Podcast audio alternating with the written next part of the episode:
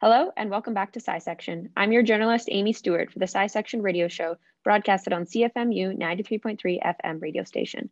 We are here today with Dr. Mark Walker, a high-risk obstetrician, a clinical epidemiologist, and the Vice Dean of Internationalization and Global Health at the University of Ottawa. Thank you so much for joining us today, Dr. Walker. Thanks very much, Amy. It's my pleasure to be here. All right, so to get us started, why don't you give us a briefing of your educational and career background and how you got started in your field? Great. So I started off my career at Queen's University. I did 2 years of undergrad, then went straight into medical school. Prior to that, I worked part-time as a computer programmer, and I think that's relevant to this conversation, but I did a lot of coding and finished med school in 93, did my residency in obstetrics and gynecology here at the University of Ottawa, then did a fellowship in maternal fetal medicine or high-risk obstetrics in Toronto for 2 years, and also completed a master's in epidemiology at that time. Started in the faculty here in 2000 and as a clinician scientist. Went back to school in 2010, did an MHA at Harvard to help me with my leadership skills and managing lots of projects. And since being here, I've established two really large research groups, the Omni Research Group, as well as Sun Research Group, but it's a clinical registry at Born Ontario, and was chairman of obstetrics and gynecology for 7.5 years before becoming Vice Dean Internationalization and Global Health. It's a pretty awesome career so far. I love how you've taken on such an important leadership role in the healthcare community, especially at U Ottawa, but I'm sure it has outreaching effects like all over Canada. Yeah, I've been very lucky. I've had a career where my work's my hobby, and some days I could say I've never worked a day in my life. So you alluded to having history working in coding and with computers. And you also recently led and published a study that uses deep learning AI in fetal ultrasounds to diagnose birth defects. Can you tell us how you got started on that project and kind of explain the methodology behind it? Sure. So I mean, I've always had an interest in computers, and I think my success in research was actually in data management. So using large data sets and developing databases. I'm quite proud of all of the work actually, but particularly Born Ontario, which is arguably the best perinatal registry in the world. We do fantastic work and have high impact publications. Started to understand more and more about AI as it relates in the business world. And then I decided to learn more. So I read some books at a very high level on it, and then took a course at MIT remotely just to understand the language more than anything else, and then saw its power. And I think the two ways that it's going to interdigitate in health research and medicine, one is in imaging. It's extremely good at that image recognition, and arguably equal to humans, physicians, if not better, because of the less bias. And the other area is predictive modeling algorithms around disease prediction, response, and treatment. That is very cool. Can you tell us about some of the findings of that recent study that you did? And how does the AI exactly diagnose those birth defects? Is it just by looking at images? And how does it compare to like a human's eye or a physician diagnosing themselves? So artificial intelligence and deep neural networks have very much been developed to work similar to neuron function. And so with traditional computer programming, it's all logic statements. So if this happens, then you do that, or not statements. And it, it follows basically a recipe, if you will, of how to execute the programs. Where deep learning and neural networks differs is, at any one single node, like a neuron, you can have multiple synapses coming in, but in this case, it's multiple imputations into silicon. And once it reaches a critical mass, then it fires. So it was developed loosely in the architecture of the occipital lobe of the brain. And that explains why it's so good at image recognition. And one of the challenges in my field is picking up fetal anomalies. And when they're picked up early, the earlier picked up, the more choice we can give parents, as well as, you know, the possibility for surgical intervention. And often they come to us late. And then there's the other issue is, you know, a large portion of the world doesn't have access to any imaging. So what I thought with our research group is, hey, why don't we start to catalog and show the efficacy of artificial intelligence in interpreting fetal ultrasound, so that one, we can improve the quality, you know, in our own country, but also you know, create a system that can be used in low middle income countries. And loosely given it the name OBUS Cloud, so OB ultrasound in the cloud. And the first part in the study that we did was kind of proof of principle, just working at the workflows, like how do you get an image off of the PACS system to where do you store it, and then which deep learning algorithm do you use. And so it was really a proof of concept paper, and it was looking at a specific anomaly called a cystic hygroma, which you see early in pregnancy. And the limited data set that we had, like 300 images, the computer, the deep learning was incredible, like that area to the curve of almost perfect. Like there was only a couple of mistakes. And the other beauty of it is you don't code anything in. You just showed an image. You say, oh, it's a cat. Show another image, it's a dog. Other image, tree. And you feed it more and more images. And then you give it an image it hasn't seen before, and it says cat, dog, or tree. And that's the accuracy. So it worked very, very nicely. And then where we'd like to get to is, you know, you in a low fidelity, you have an iPhone and you have a probe that Bluetooths to it. You scan the fetus, it goes up to the cloud, and then it says normal, abnormal, gestational age, placental location. It would be a huge breakthrough in here, but also in low middle income countries. That is some fascinating technology. I love how you mentioned how it can be used in these low-income countries, because like you said, they may not be able to staff a whole research team or someone to diagnose problems like that. So having access to tools where they can use data from other scientists is fascinating. And I feel like that works perfectly with your role as the Vice Dean in Internationalization and Global Healthcare.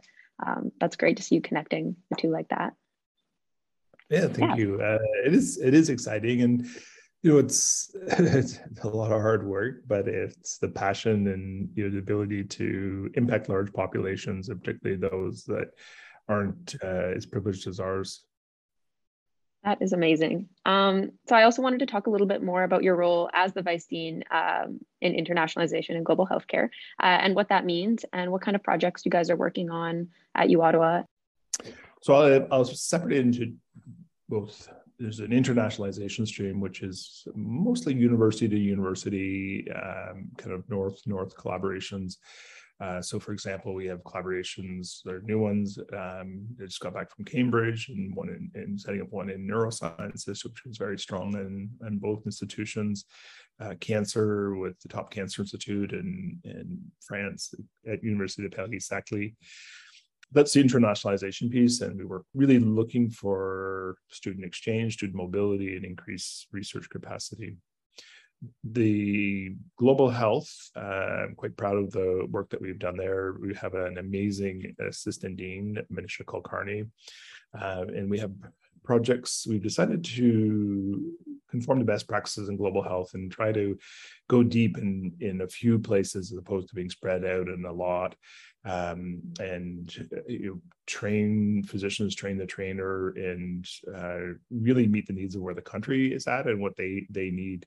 So our team's actually going to Tanzania, to Moshi. So it's the Christian Medical Center there. That's a university and hospital, and the big area of need, I mean, it's everything, but they call it SOAP, so surgery, obstetrics, anesthesia, and paramedical. And so we have two obstetricians going, we have two general surgeons going, we have anesthetists, public health people as well. And the idea is to, you know, especially now virtual training, is to help them develop capacity in training for their own physicians, both at the undergraduate level, but particularly at the postgraduate level. And right now in Tanzania, you know, just one example, the ideal number that set up by the WHO for surgeons, obstetricians, anesthetists per 100,000 is 20, and they have less than 1. So the ability to have a large impact, and so we'll have exchange of students on both sides. So bilateral mobility of professors, and then ideally develop a sustainable curriculum that we can share, and that different people will take different parts of it. And then we also in Franco Africa, we have a project that Marie-Hélène Chaumière has led for several years in Benin. And actually, we were on the phone with them this morning. So we're doing research together, building capacity. And right now, there's very strong family medicine program. One of our pediatricians, neonatologists, Nicole Ruvane-Buali, has set up a phenomenal program there on neonatal resuscitation, just adopted through the whole country. And we're going to start having obstetricians as well be involved in training their physicians. That is some really amazing work. I had no idea all of that was going on just from U Ottawa. I really like what you said about how the project you guys work on are more about like focusing on what each country or region really needs, as opposed to just trying to cover everything very thinly spread. And this way, like focusing your resources more specifically. I think that's it's a very good tactic. And I love to hear how U Ottawa has been helping out the international community. That's great. For my last question, I would like to ask what kind of advice you would like to give to undergraduate students who want to pursue a career in medicine and research? So for both of them, I have to say from my career path, I never thought I would end up at obstetrics. I didn't expect to be an academic. So it's, sometimes you follow the path through the forest. It takes you to places you haven't known or expected. But I think the most important thing is you choose something that you love.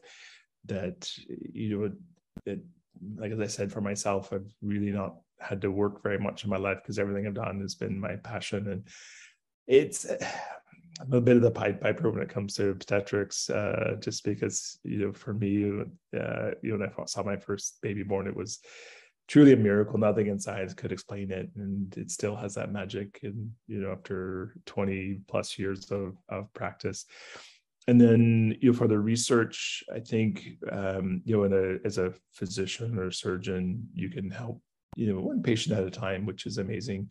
As a researcher, you can help thousands and possibly hundreds of thousands. And there's still so much we don't know, so much we can diagnose and we can't treat. And to be honest, there's never been a time that's more exciting in science and discovery like in the last 5 years. And as a physician scientist, you have the gift and the privilege of being able to ask and answer those questions that you can't solve in your daily practice and be part of that process. So it's a wonderful, career path. You never stop learning, and there's always a new challenge. So, I don't ever see not working because I love it so much. And it's constantly new, just like artificial intelligence we talked in the beginning. That's going to change. I mean, the way that we practice, and there'll be fellowships in informatics and AI, because a lot of care is going to be driven by algorithms, and it's not going to replace us, but it is going to make our life much easier.